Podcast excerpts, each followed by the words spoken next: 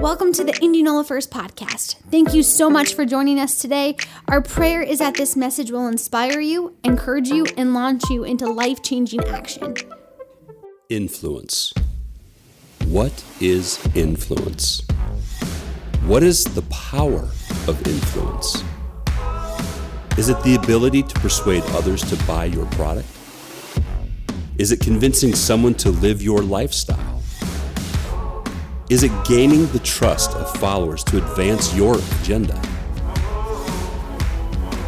Or is it something more?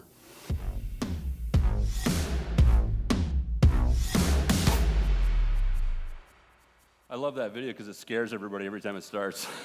influence. it's awesome. It's an attention getter. Well, we've been talking about influence here the last few weeks. And uh, I, I, just have uh, I've really enjoyed diving into Nehemiah. I hope you have too. I hope you've been reading it throughout the week. What an incredible book and what an incredible guy to just study as just kind of a character study almost.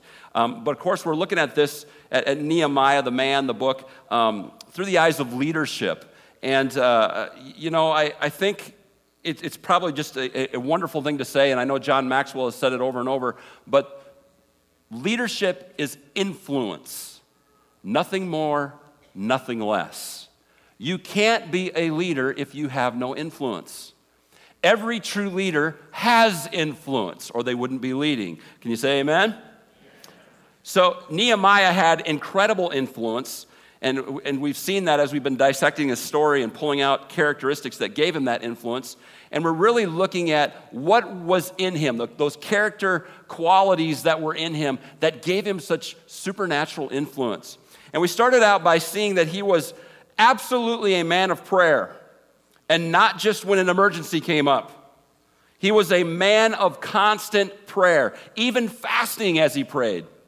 Nehemiah was the leader he was because of his foundation of prayer. You will never have that kind of influence, that, the kind of influence that you need to have to accomplish what God has put you on this earth to accomplish until you have the foundation of a solid prayer life. It all starts with prayer, church. And I don't want to sound like a broken record. Some of you probably think, man, that, you say that all the time. Yeah, I do, because it's the absolute truth. When God's people start praying, things start lining up in their lives. They just do. You know, we live in a, in a world where, where people are addicted to all sorts of things, where their lives have been messed up from all sorts of things where situations and circumstances have overwhelmed them and taken them to the place of utter depression. And, and, and just, it's like they're not even happy anymore. And I'm telling you, that's leaked incredibly, uh, uh, an incredible amount of that is leaked into the church. The church even lives that way. And there's no reason to. God has put you on this earth to do something awesome. Turn to your neighbor. I get a lot of amens from over here, but this side's kind of a little. Turn to your neighbor and say, God put you on this earth to do something awesome.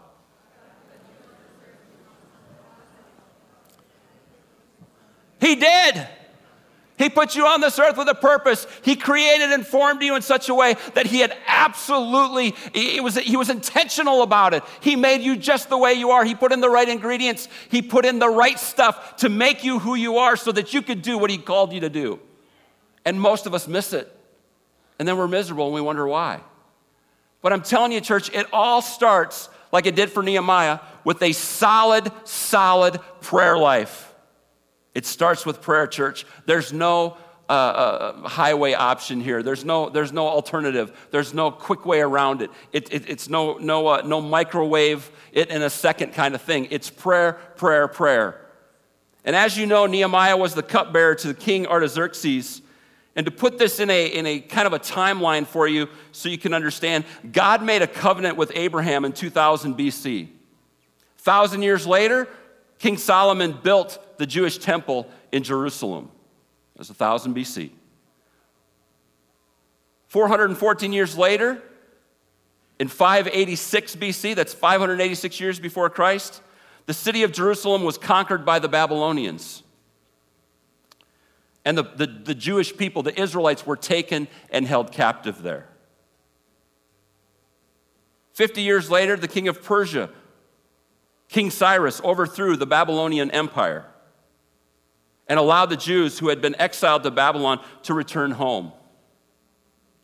Led by the prophet Zerubbabel, 80 years after that, King Artaxerxes was in power and helped finance another 5,700 Israelites to return to Jerusalem. It was during this time that Nehemiah was cupbearer to the king. Do we have that timeline we can throw up on the screen there? Uh, our media guy up there. So here's a good timeline. Go ahead and throw those things up there. I, I, already went over them all. You had the Abrahamic covenant. You had King Solomon builds the temple. You have the Babylonians sack Jerusalem. You have King Cyrus of Persia overthrows Babylon.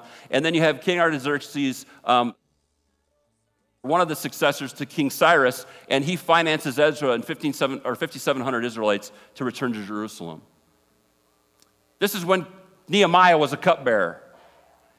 And of course, as we read through the story, we see that a prayerful Nehemiah became burdened for his people in Jerusalem and the shame that they were under because of the condition of their city. Nehemiah was a man of prayer. He started getting burdened for, this, for his people. He had never even been to Jerusalem. The king saw this in him and allowed Nehemiah to return to his ancestors' land, giving him papers for safe travel as well as timbers to rebuild. That's the favor of God. That's Nehemiah fulfilling his purpose and God's favor being on him to fulfill that purpose because he was a man of prayer to begin with. And last week we talked about how Nehemiah was a man of vision. Again, he had a God vision only because he had that foundation of prayer laid first. He didn't share his vision with everyone, he held it close until it was the right time to reveal it. We also talked about how distractions will come when we are going after the vision that God has given us. It's inevitable, there'll be distractions. So, thus far in this series, Nehemiah was a man of prayer and Nehemiah was a man of vision. And today we come to the third characteristic of this influencer, um, this, this great uh, man of God, this, this influencer. And it's number three Nehemiah, and you melancholies are going to love this, was an organized man with a plan. He was an organized man with a plan. Influencers are organizers. True leaders are organized people. Does that convict anybody today? That convicts me. I want you to close your eyes for a second. Picture your desk. Some of you are laughing. Some of you aren't. You're like, my desk is perfect. Well, good for you. For some of us, it's not so perfect, including me. And just because my life isn't, uh, doesn't line up with everything that I'm preaching doesn't mean that uh, it's not true, right? I'm going to be transparent this morning. I'm not a very organized person. Praise God, He gave me Alyssa because she is. And uh, I don't know what I'd do without her organization. Can I be incredibly transparent? Are you okay with that? Some of you are like, man, you are so good with names. You know everybody's name. No, I don't. I really try, but I'm not that good with names. And so if you're walking by me and, and you're like, and you hear me say your name and you're pretty new here, I'm, I'm just going to be transparent. I'm going to be honest because you can't lie in church, right? It, I know your name because Alyssa saw you coming and whispered it in my ear. Okay? Just the way it is. I want to know your name, and I really try hard at that, and I keep working at it. But I have a secret weapon, and her name is Alyssa. So, leaders are organized, influencers are organizers. You will not be able to lead influentially if you are in a constant state of disorganization. It's just the way it is. First of all, people don't respect you when you're that disorganized. So, all you melancholies out there, you're going to love this message. All you others may not love it so much because it's a little convicting. But organization is essential for influential leadership. It's essential. Right at the end of chapter 2, verse 17 in the book of Nehemiah, you see that Nehemiah shares his vision with the people. You know, we said last week be careful who you share your vision with, be careful that you do it at the right time.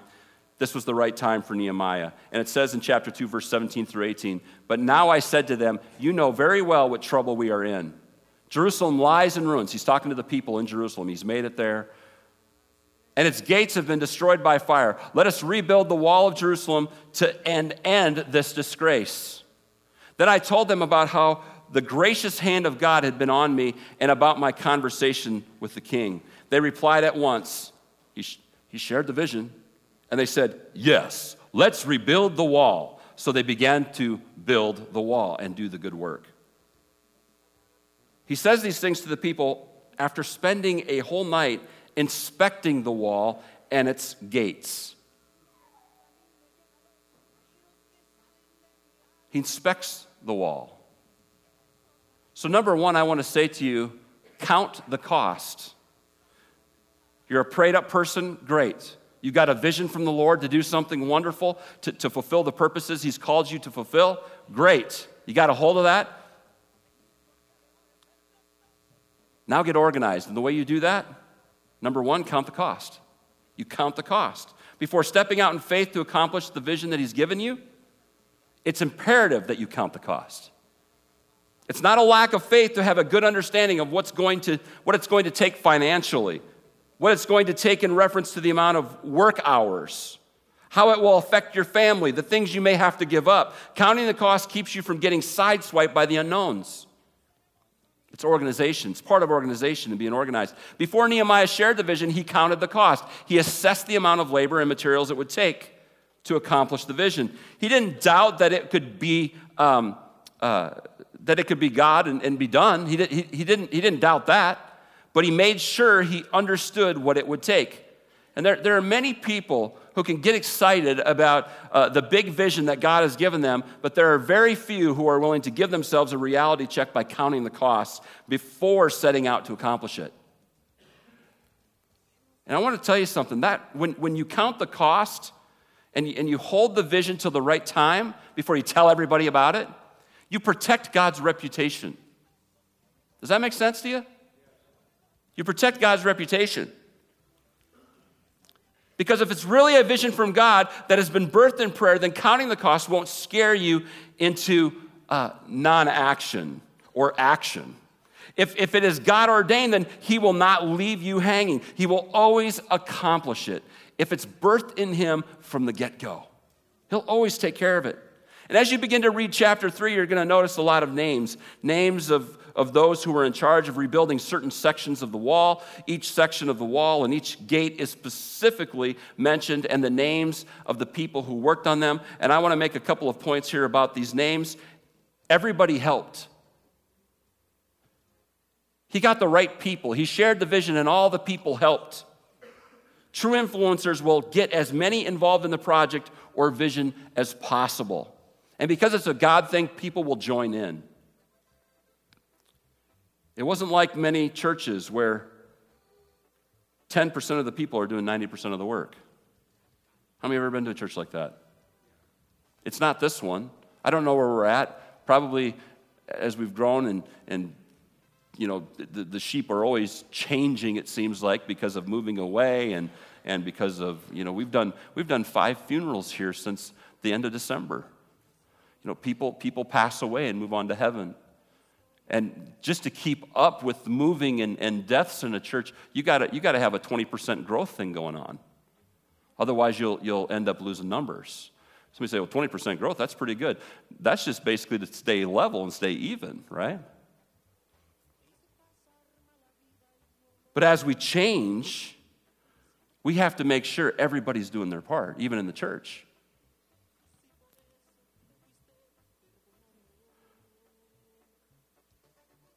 So quiet. Let's listen to see if anybody's snoring. Nope. and don't say you're not gifted enough. Don't say you're too busy. Make time. Don't, don't say you're too old or too young. Just get busy.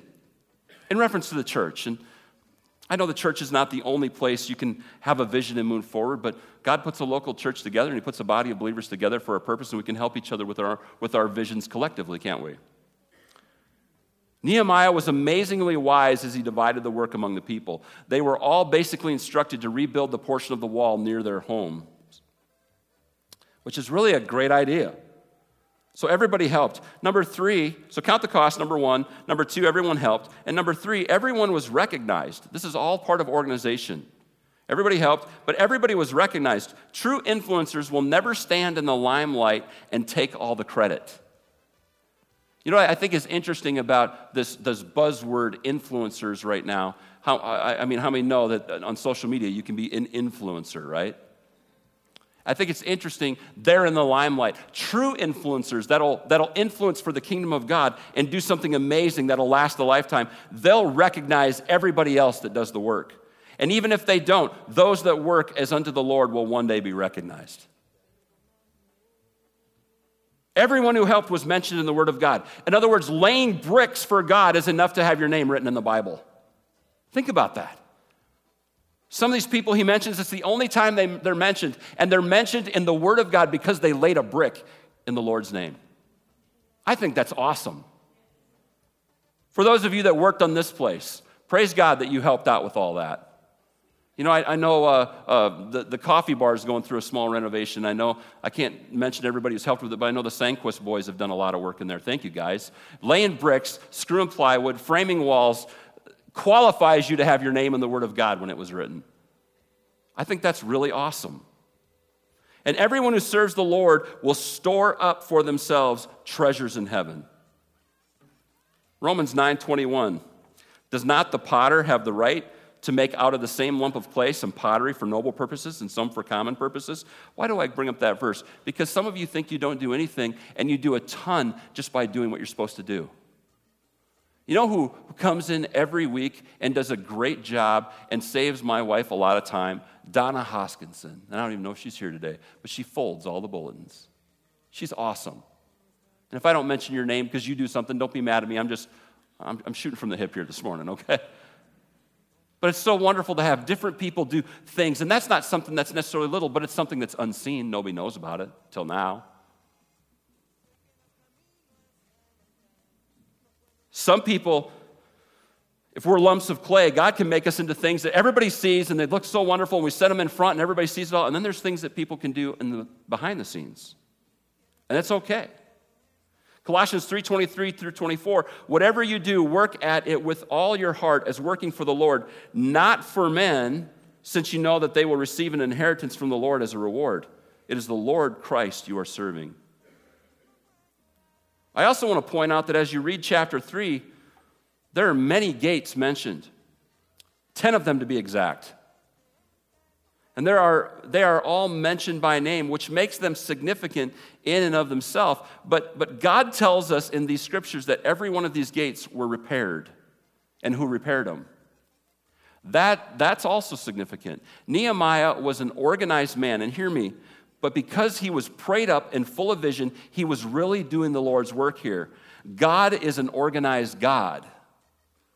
There's a verse that says we are to be imitators of God, right? God is an organized God. We should imitate that. He is orderly, He is always the opposite of chaos. Yes, I'm a Pentecostal pastor, and I'm saying that God is a God that's opposite of chaos. How many have ever been in a charismaniac service Uh, Matic, where chaos happened. Pentecostalism does not mean chaos. He still does things in order. He does things outside of our plan, but they're done in order. He does things that are, whoa, I never saw that coming, but that doesn't mean it's chaos, it's order. He does things in order, and that's important to remember. He's orderly. He's always the opposite of chaos. When God created the universe out of nothing, He created the cosmos. Cosmos means order. So God gave organization and order to chaos in the universe. And, and by the way, He can bring the chaos of your life into order as well.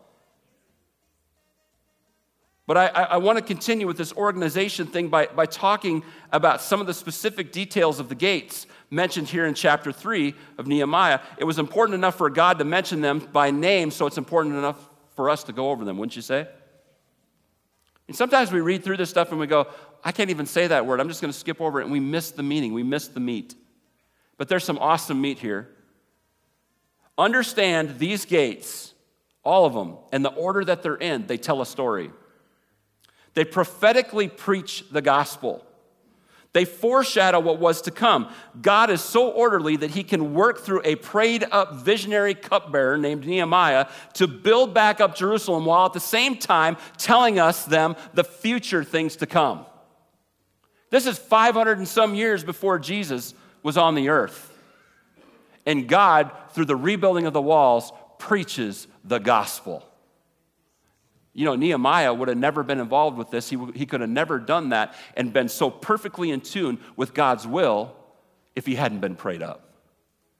If it wasn't a real vision from God, it wouldn't have worked. He would have gotten the way. His flesh would have gotten in the way. Have you ever set out to do something and your flesh got in the way? There's so much here. Nehemiah 3 1. And there's some names here I'm not going to be able to say, so bear with me. You can't say them either, so. verse 3, or chapter 3, verse 1. Then Eliashib, the high priest, and the other priests started to rebuild at the sheep gate. That's gate number one, right? They dedicated it and set up its doors, building the wall as far as the Tower of the Hundred, which they dedicated, and the Tower of Hananel. Notice it says Eliashib, the high priest. The high priest. The sheep gate is a picture of the sacrifice of Christ on the cross. I'm going to read you John 10, 1 through 9. I tell you the truth. Anyone who sneaks over the wall of a sheepfold rather than going through the gate must surely be a thief and a robber. But the one who enters through the gate is the shepherd of the sheep. The gatekeeper opens the gate for him, and the sheep recognize his voice and come to him. He calls his own sheep by name and leads them out. After he has gathered his own flock, he walks ahead of them, and they follow him because they know his voice. They won't follow a stranger, they will run from him because they don't know his voice. Those who heard Jesus use this illustration didn't understand what he meant, so he explained it to them. I tell you the truth, I am the gate for the sheep. All who come be- came before me were thieves and robbers, but the true sheep did not listen to them. Yes, I am the gate. Those who came or those who come in through me will be saved. They will come and go freely, and I will find good pastures. Why do you think 500 years before Jesus walked the face of the earth that God had Nehemiah rebuild the sheep gate? Why was it called that? It's a picture of what was to come. There was a Savior that was going to come. He was going to be our great shepherd. He was going to come through, and through Him, through the gates of our good shepherd, we can find eternal life. We can go into God's city, find entrance through the blood of Jesus Christ. Nehemiah 3 3. The fish gate was built by the sons of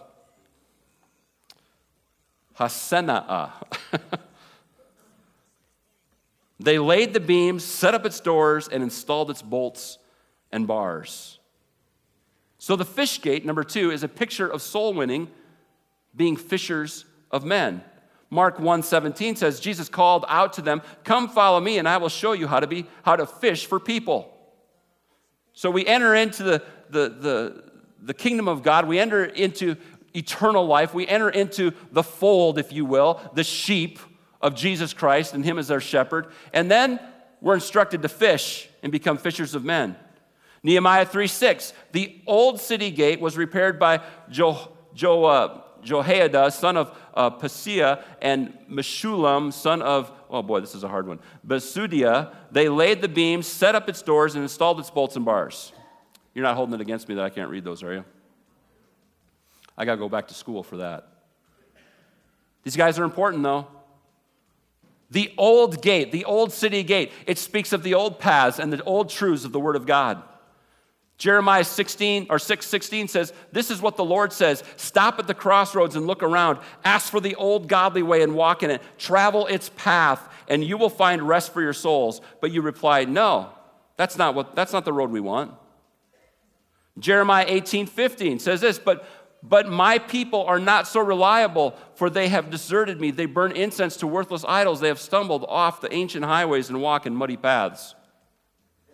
What's God trying to say through this? He's saying, stick to some of the old ways. Don't try to always go for the new thing all the time. People are always looking for the newest exciting thing.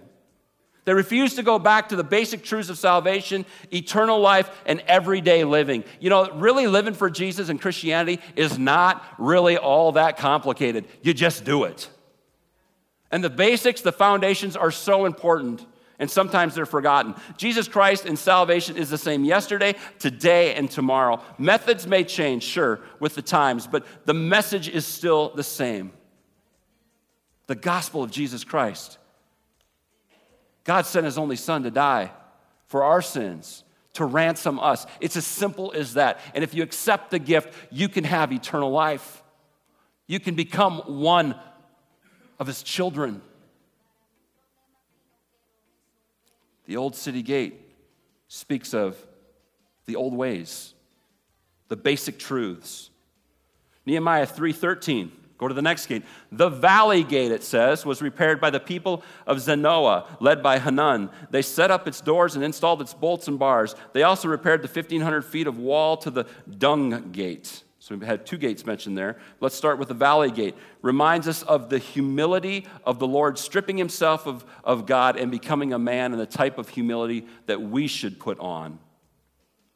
It makes you think of Philippians 2 1 through 11 Listen, church, is there any encouragement from belonging to Christ? Any comfort from his love?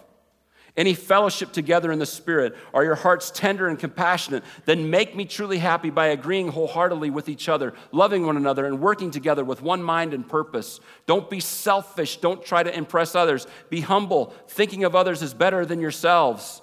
And this stuff's convicting. Don't look out only for your own interests, but take an interest in others too. You must have the same attitude that Christ Jesus had. Though he was God, he did not think of equality with God as something to cling to. Instead, he gave up his divine privileges. He took the humble position of a slave and was born as a human being. When he appeared in human form, he humbled himself in obedience to God and he died a criminal's death on a cross. Therefore, God elevated him to the place of highest honor and gave him the name above all other names that at the name of Jesus, every knee should bow in heaven and on earth and under earth, and every tongue declare that Jesus Christ is Lord to the glory of God the Father. God humbled himself. Christ humbled himself. He became a man. The infinite became finite. And if he's our example, how much more should we be in that? There's a whole organization to what God did with these gates and these walls and how he used Nehemiah to make it all happen. The gospel is being preached. We have to humble ourselves, don't we? The valley gate. And going through the valley is never easy. But God will take us there to bring blessing and strength into our lives. The valley is where the growth happens. Nobody wants to go through the valley, but it's where the grit and the perseverance are born. Great leaders are not just born, they are made. They are refined by fire, and that fire happens in the valleys of life. And if you find yourself in the middle of a valley in your life, just get your eyes on Jesus and keep walking through. God is going to use that valley to strengthen you and make you stronger than you've ever been before, but He'll never leave you or forsake you, and you're going to make it. To keep your eyes focused on Him. The dung gate, that was already mentioned, right? And in verse 4 at 14 of chapter 3, it says, The dung gate was repaired by Mel- Malchijah, son of Rechab, the leader of, of the uh, Beth Hakerem district. He rebuilt it, set up its doors, and installed its bolts and bars. So the dung gate. I mean, we all probably know what that is. We're in farm country. You might as well say the manure gate. Apparently, this is the gate through which the waste and the refuse of the city was taken. Imagine how difficult it would have been to repair a gate in such a place. This speaks to us of cleansing our souls. 2 Corinthians 7 1 says, Because we have these promises, dear friends, let us cleanse ourselves from everything that can defile our body or spirit, and let us work toward complete holiness because we fear God. We're only on the fifth gate, and we've already talked about what? Coming to Christ through the sheep gate? Jesus Christ, coming to Him. We've talked about the valley gate, which we know we're going to go through um, times in our life where there's, a, there's a, a, a, refining. We've talked about the fish gate, which is our responsibility to win souls and become fishers of men. We've talked about the old gate that, re, that reminds us to, to stay focused on some of the old ways, the basic things of, the, of salvation. And we're to number five, um, the dung gate. Let's keep a constant uh, uh, a thing going on in our lives where we're cleansing ourselves from all unrighteousness. And you know what does that? The Word. The Word of God does that. If we confess our sins, He is faithful and just, and He will forgive us our sins and purify us from all unrighteousness. Later in Nehemiah, it talks about some of the Jews complaining about all the rubbish. Always remember that when you work towards God given visions, you're going to encounter God's sheep. And where there are living sheep, there, are, there is manure. I'm a farm kid, I know that. Let's not complain about one another's manure. Understand what I'm saying? Let's just help each other, encourage each other, and get it out of our lives as a church, as individuals. Turn to your neighbor and say, I've got manure. so, yeah. Turn to your other neighbor and say, You got manure. so, that's more fun to do. Why is that?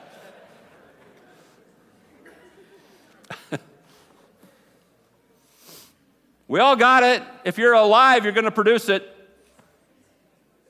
Right? I mean, we all got stuff.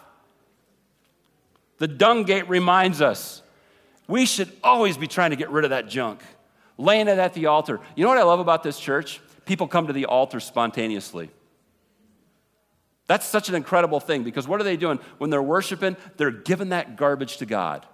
When they're coming down here at the end and, and whether they're receiving prayer or whether they're just getting alone with God, they're giving that stuff to God. That's what we got to do as Christians. And how many know just when you think you got it all out, then, whoop, there's some more. right? How many know that the closer you get to God, the more junk you get out of your life, but then the more you realize there's more junk? And there's like no end to it. Well, don't get discouraged about that. Just keep shoveling. You know? I don't know why I'm telling this story, but there was a, there was a, a bunch of kids. They were locked in a room they got put in a room full of horse manure, just full of it. And the kids started crying. These are little kids. All these kids started crying. But there was one kid in there, I mean, he was picking it up, throwing it around, just, he was so happy. And they asked the kid, Why are you so happy? All the other kids are crying. He goes, With this much manure, there's got to be a pony in here somewhere. So.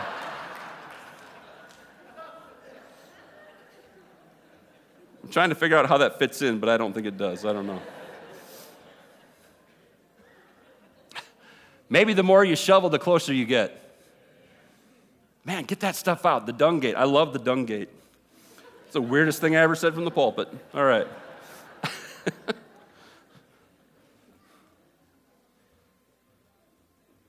Nehemiah 3:15 The fountain gate was repaired by Shallum son of Col-hozeh, the leader of the Mizpah district he rebuilt it, roofed it, set it up its doors, and installed its bolts and bars. Then he repaired the wall of the pool of Siloam near the king's garden, and he rebuilt the wall as far as the stairs that descend from the city of David. And the city of David is Bethlehem, we know that. So this is the sixth gate, the gate of the fountain. This is a picture of the person and the ministry of the Holy Spirit. Water, lots of times, signifies the Holy Spirit in the Word of God.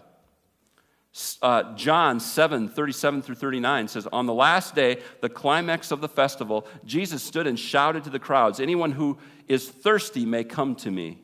Anyone who believes in me may come and drink, for the scriptures declare rivers of living water will flow from his heart. Man, I want some living rivers flowing from my heart. How about you? When he said living water, he was speaking of the Spirit who would be given to every believer everyone believing in him, but the Spirit had not yet been given because Jesus had not yet entered into his glory. And notice the order of these gates. Again, orderly, organized. God's a God of order. Nehemiah, because he was a man of prayer, because he was a man of God's vision, because of that prayer, he was acting as God's tool in his hand. I mean, he, he, was, he was God's. He was doing his thing, and was absolutely within God's will. But the order of these gates first there's humility, then cleansing, and then filling of the Holy Spirit. humility, cleansing, and then filling of the Holy Spirit. That's the order of these gates.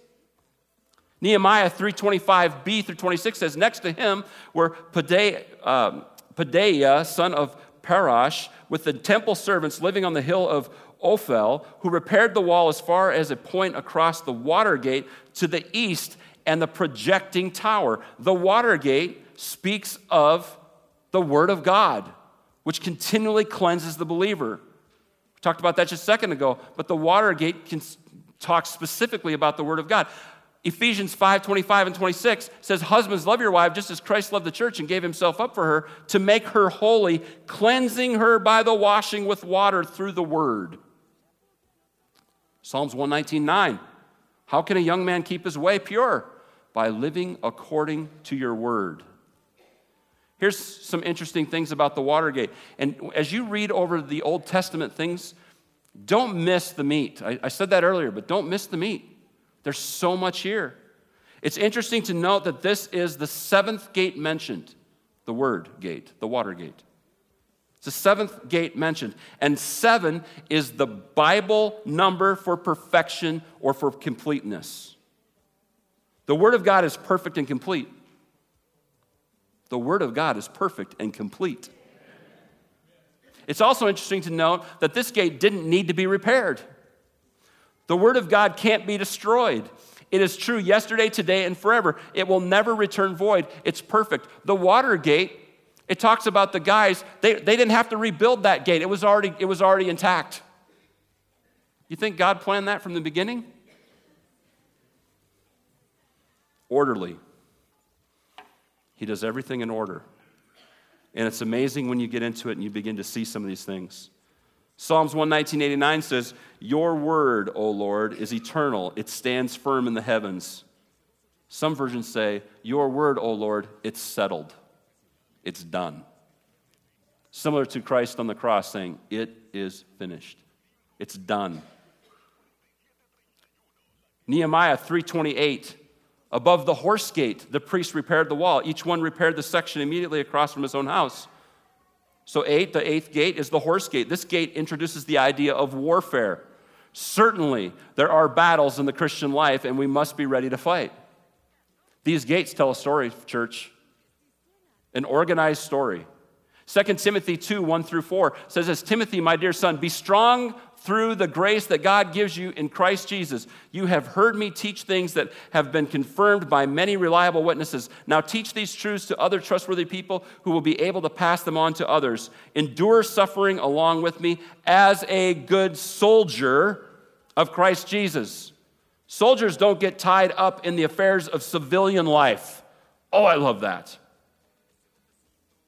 For they cannot please the officer who enlisted them. Who's the officer that enlisted you? Jesus Christ. Man, I want to please him with my life. And as a good soldier of God, how many are in the army of God? I may never march in the infantry. We've talked about that since we were little, right? There are battles to fight. This is how I will fight my battles, right? There's battles to be fought. There's battles to be fought in the Christian life. The horse gate speaks of that. Nehemiah 3:29b. Next, Zadok, son of Immer, also rebuilt the wall across from his own house, and beyond him was Shimei, the son of Shechaniah, Canii, the gatekeeper of the east gate. So we, we see the east gate. This gate reminds us of the second coming of Jesus Christ. Matthew 24, 27, for as lightning that comes from the east is visible even in the west, so will be the coming of the Son of Man. Do you see the gospel being preached through these gates? Church, do you see it? I'm not making this stuff up. It's there right in front of us. And again, this is 500, almost 600 years before Jesus walked the face of the earth, God is telling a story in a very detailed way, in a magnificent way. So that 2,000 years later, after Jesus, almost 2,000 years after Jesus, we could talk in church about it and go, what a magnificent example of God being a God of order. And Nehemiah, as an influential leader, following God because of his prayer life, getting a vision from God, carries out that vision in an orderly way. It's amazing how it's all put together. Nehemiah 3:31, the last gate. Malchijah, one of the goldsmiths, repaired the wall as far as the housing for the temple servants and merchants, across from the inspection gate. Then he continued as far as the upper room at the corner. The gate Mifka, or the inspection gate, speaks of God's judgments. The Hebrew word Mifka CAD means, MIFCAD means appointment, account, census, mustering. It carries the idea of troops showing up for a review or inspection. Certainly, God is going to call all souls up for judgment one day. I want to read to you 1 Corinthians 3 10 through 20. And I know I've been reading a lot of scripture this morning, but if you don't like scripture in church, what's wrong with you, man? Because of God's grace to me, I have laid the foundation like an expert builder. Now others are building on it. But whoever is building on this foundation must be very careful, for no one can lay any foundation other than the one we have already we already have, Jesus Christ. Anyone who builds on that foundation may use a variety of materials gold, silver, jewels, wood, hay, or straw. But on the judgment day, fire will reveal what kind of work each builder has done. The fire will show if a person's work has any value. If the work survives, that builder will receive a reward. But if the work is burned up, the builder will suffer great loss. The builder will be saved, but like someone barely escaping through a wall of flames. Don't you realize that all of you together are the temple of God and that the Spirit of God lives inside you? God will destroy anyone who destroys this temple, for God's temple is holy and you are that temple. Stop deceiving yourselves. If you think that you are wise by this world's standards, you need to become a fool to be truly wise. For the wisdom of the world of this world is foolishness to God. As the scriptures say, he traps the wise in the snare of their own cleverness. And again, the Lord knows the thoughts of the wise. He knows they are worthless. I think about this, this judgment thing, this inspection thing, everything that we've done for the, the work of the Lord, including the big vision, right? It's all going to be tried by fire one day. Motives why did you do it? For accolades? Why did you do it? For glory? Why did you do what you did? When you were going about your kingdom building business, why did you do what you why, why do you do it?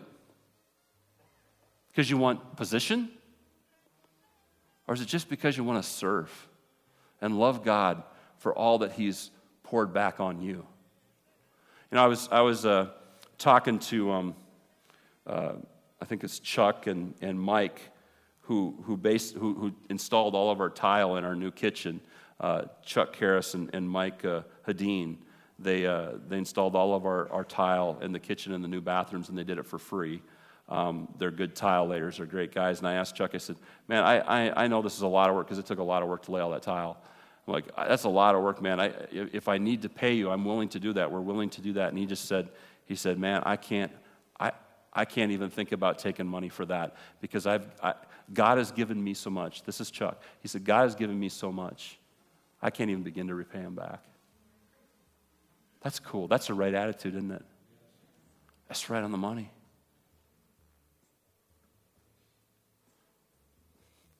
The inspection gate. Everything you do for the Lord, for the Lord, will be tried by fire, and it'll be revealed if it was really for the Lord. Your work in building the kingdom here on earth is, is always going to be tried. It'll be, it's going to be judged. Your motives, your reasoning for why you want to pursue the vision you have. So, I, jumping back into this, this, this influence series, I've kind of gone on a rabbit trail here with the, with the gates, but I think it's important. You can see the gates and their order. They tell the story of salvation. The sheep gate to final judgment. And I bring all that to you, to you this morning to say this. The whole time that Nehemiah was working towards fulfilling his vision, he was proclaiming the gospel with what he was doing. And they didn't even know it. I ask you this today as you are working to fulfill the vision you have. Are you proclaiming the gospel? Are your motives right? People should be drawn to Christ because of your labors. Someone said, Well, my, my, my vision is to build an amazing business and provide for many families. That's great, but is your business proclaiming Jesus Christ? And, and, are people being drawn to Christ because of your business? Nothing wrong with that. Well, separation of church and business. I don't know what that is, but your, your business should exemplify Christ. Well, I don't have a business. I just go to work every day and trade hours for dollars. That's fine. Thank God you have a job. Amen? Good thing you're working. God loves people who work hard. I believe that with all my heart. It's godly to work hard. But with your work, are you glorifying God, even with your vision to maybe move up in the company or, or whatever your vision might be? You got to ask yourself, it's a great vision, but what is it doing? What is it doing to proclaim Christ? What is it doing to attract people to Jesus? Because I'm telling you, church, everything we do, we shouldn't compartmentalize our lives. This is my church life. This is my family life. This is my, uh, my work life. This is my recreation life. And, and I've got to keep them separate. How about we just live for Jesus and let it all blend? You know what I'm saying? Let it all blend.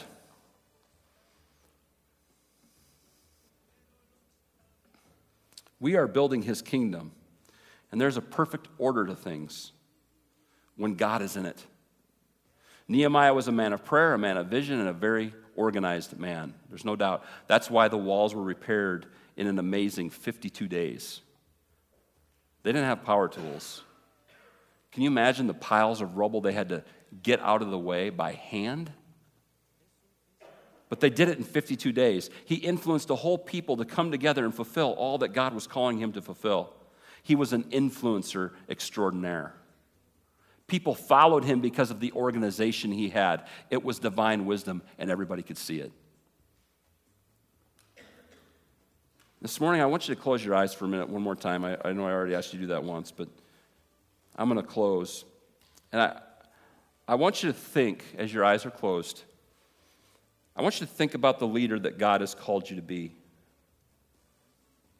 Think about that vision He's given you. Maybe, maybe that vision is, was given to you so long ago, and it's like you just, you just never stepped towards it, and it's just still in the back of your head and in the kind of in the back of your spirit man, or and it just nags at you because, because you've never fulfilled it. You still can. But I want you to think about that vision He's given you, big or small, no matter when He's given it to you. And I want to ask you the question Have you counted the cost? Are you getting others involved that need to be involved? And are you making sure to recognize them? Are you paying attention to the details and being organized in your methodology of making it happen? Is your motive to bring people to Christ? This is what influential leaders do they analyze a bit. They don't overanalyze, but they analyze. They're people of prayer, they're people of vision, they're people of organization. And that may or may not be your gifting. I'm more of a visionary than I am, a, than I am an organizer. So, what do I do? I pull as many organized people as I can around me. And I work at it.